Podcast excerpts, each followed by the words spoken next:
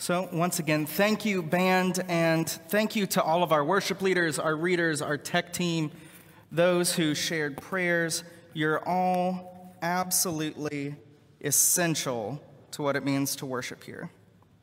Today is the fourth week of Advent, the last Sunday in our countdown to Christmas, and it's the Sunday of love. And so this week I'm going to take us on a bit of a deep dive of Jesus' remarks on what we now know as the greatest commandment.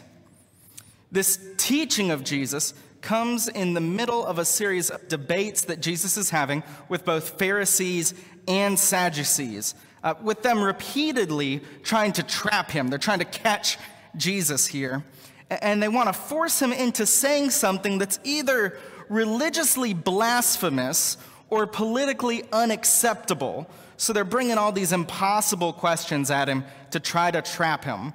We'll start our reading in Matthew twenty-two, and we'll start at verse thirty-six. Perfect, thank you. The Pharisees got together, and one of them, an expert in the law, meaning the Old Testament, tested him with this question. He says to Jesus, "Teacher, which is the greatest commandment in the law?" Jesus replied, "Love the Lord your God with all your heart, and with all your soul, and with all your mind. This is the first and greatest commandment. And the second is like it. Love your neighbor as yourself. All the law and all the prophets hang on these two commandments." Now, since most of us are familiar with this cherished passage, our experience of hearing it is likely something like comfort, peace, familiarity, maybe a little nostalgia is attached to these words for you. After all, I mean, this is what Jesus always says here, right? The, the fact that we have such access to the, the story, the words, the teachings of Jesus can make them feel sometimes a little too familiar. We can hear these words as nice or sweet or, you know, just church talk rather than the powerful, mighty, radical gifts that they are. So what I'm going to try to do here today is to remove the familiarity from some of these words by looking at their first occurrence in the original Hebrew and see if that can't help us read them again, but for the first time. Now, interestingly enough, when Jesus gives this answer to the Pharisees in Matthew twenty-two, the words would have been familiar to that Pharisee as well, like they are for us maybe. And that's because Jesus answers his question, what is the greatest commandment, with the Shema, an ancient prayer from Deuteronomy chapter six. That any faithful Jew in the time of Jesus, and many around the world, recite as many as three times a day. Love the Lord your God with all your heart, and with all your soul, and with all your strength. So let's take these one at a time and dig into how the Hebrew at play in the original here, how the Hebrew functions, because it's really interesting, at least to a nerd like me. So let's see what happens. The first of these commandments is the command to love God with all your heart. Excellent. And, and that's what the Hebrew word for heart here looks like. Uh, you would pronounce it something like lev. And lev is a great example of how a small Hebrew word ha- can have big potential in its meaning. Most commonly, it's translated as heart, but it can also mean inner self, the mind, or the will. With nine hundred fifty-three occurrences in the Old Testament, the various authors of the thirty-nine books get a lot of mileage out of this word. If you picked up the New American Standard Bible, uh, you could find it represented lots of different ways. Lev shows up as attention, concern, conscience, courage, imagination, inspiration, intelligence, the self, understanding, and wisdom. And all of these different translations are possible because of the way that the ancient Hebrews understood the function of the heart. They knew that the heart somehow kept you alive. They knew that if it broke, you were in trouble. Um, they knew it kept you alive, but they also believed that the heart is where your memories were stored, uh, that that is where your personality lived, and that the heart was the place where you experienced emotions and made decisions. With this in mind, we could read this first love as, love the Lord your God with all of your life, all of your imagination, with all of your conscience, with all of your concern, your attention. Love the Lord your God with your inner self and all of your heart. The second command in the Shema to love God is to love God with all your soul. Now, the word for soul looks like that. It's pronounced something like nefesh. And the word nefesh occurs seven hundred fifty-four times in the Old Testament, and that might not surprise you that the Bible is concerned with souls. We kind of have that idea already. But interest, it's really cool. It's really cool, guys. The first occurrence of this word nefesh comes in the first chapter of Genesis, just to talk about life itself. And in chapter two, when God creates Adam, uh, the text says God breathes the, the ruach, the breath of life, into the dirt, and it became a living nefesh.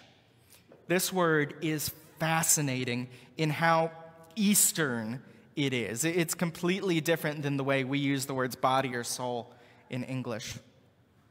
Most of the major Christian theologians of the first few hundred years of our religion that have had lasting impacts on our faith are Western thinkers. They're highly influenced by Greek philosophy and the work of philosophers. And in, in their worldview, the Western worldview that we live in, the body and soul are separate things. And when you, you bring that perspective into the New Testament and, and the works of the Apostle Paul, you get this notion, which is now prevalent in the church, that the soul is good and the body, the flesh, is bad. This concept, called dualism, makes no sense in the Old Testament. Nefesh is far too complicated to allow for such confusion. The word can accurately be translated as soul or living being or life or person or desire, passion, appetite, emotion, human. All of that wrapped up into one little word and used to describe what it means to be a human being. All of those aspects of you, your life, your body, your soul, your emotion, your desire, your passion, that's what it looks like when the breath of God enters dirt and it becomes human. With this in mind, we could read that second command to love as, love the Lord your God with all your soul, with all your being, with all your life, with all your personality, with all your passion, your desire, your emotion. Love the Lord your God with all of your humanity. And finally, we come to strength. And this is where it gets weird, because the word for strength up here, it's um, moed, meod, sorry, I read it backwards. Dyslexia is fun with Hebrew. Uh, the Hebrew word being translated here is meod, and it does not mean strength. Hebrew has two excellent words that mean what you and I tend to think of when we hear the word strength. Uh, there's oze, which uh, means strong, and there's tokef, which means something like power or sturdiness. These two words get used for strength and authority and, and things like that, the way we think of strength normally. They're adjectives. They describe nouns. On the other hand, meod, the word here in this prayer, is best translated as much or very. If something is very good, it is meod good. If something is very powerful, it is meod powerful. If something is the absolute worst, it is meod, meod bad. when, when the Hebrew writers wanted to make something superlative, they just doubled it up. So in the creation poem at the beginning of the Bible, God says, this is good, this is good, this is good, this is good. When he gets to this is very good, it says meod, meod, good. It doubles up to ramp up the power. And as you can imagine, the Bible is absolutely full of this word. I mean, it's the word much and the word very. You use this a lot when you talk. But all throughout the Bible, it is only translated into English as strength once. And that's here in the Shema. So that's a little weird, right? We, we could try to translate directly. It would be something like, love the Lord your God with all your very. That doesn't work very well, right, English teacher? Love the Lord your God with all your much. It, do, it doesn't quite work in English, but you can kind of feel what's happening, right? Love the Lord your God with all your muchness. Like, it's, it's wrong, but we get it.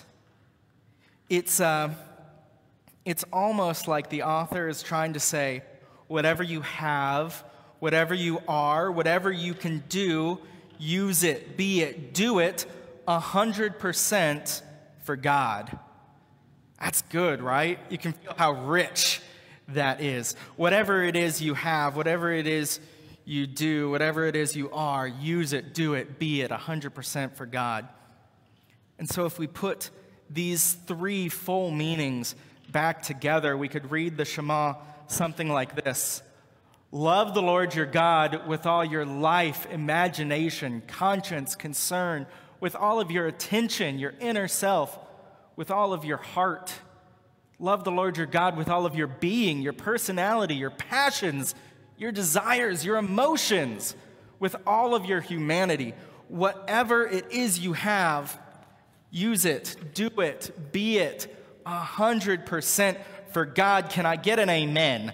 I, I mean, that's good, right? That's really, really good. And I, I mean, seriously, y'all, that should trigger something for you. You should start to feel something. This should awaken some sort of joy in you. Because if God wants it, that means it's good. If the command is to honor, serve, and love God with something, then it's validated, it's accepted, it's good, it's meaningful, it's beautiful.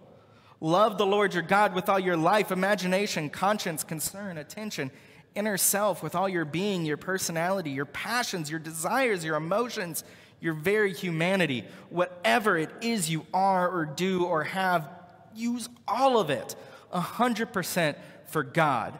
All of it is good. All of it is wanted. All of it is welcomed. None of it is outside of the Christian life. None of it belongs to the realm of the profane or in some sort of carnal plane of existence where God never dares go. None of it is to be ashamed of. None of it is to be hidden. Your passions, your concern, your imagination, your emotions, your desire, all of it, your inner life, your personality, whatever makes you, you, all of that, all of your humanity, all of your physicality, all of your body, all of your intellect, it is all wanted and welcomed in the kingdom of God. All of you. And that is really good news.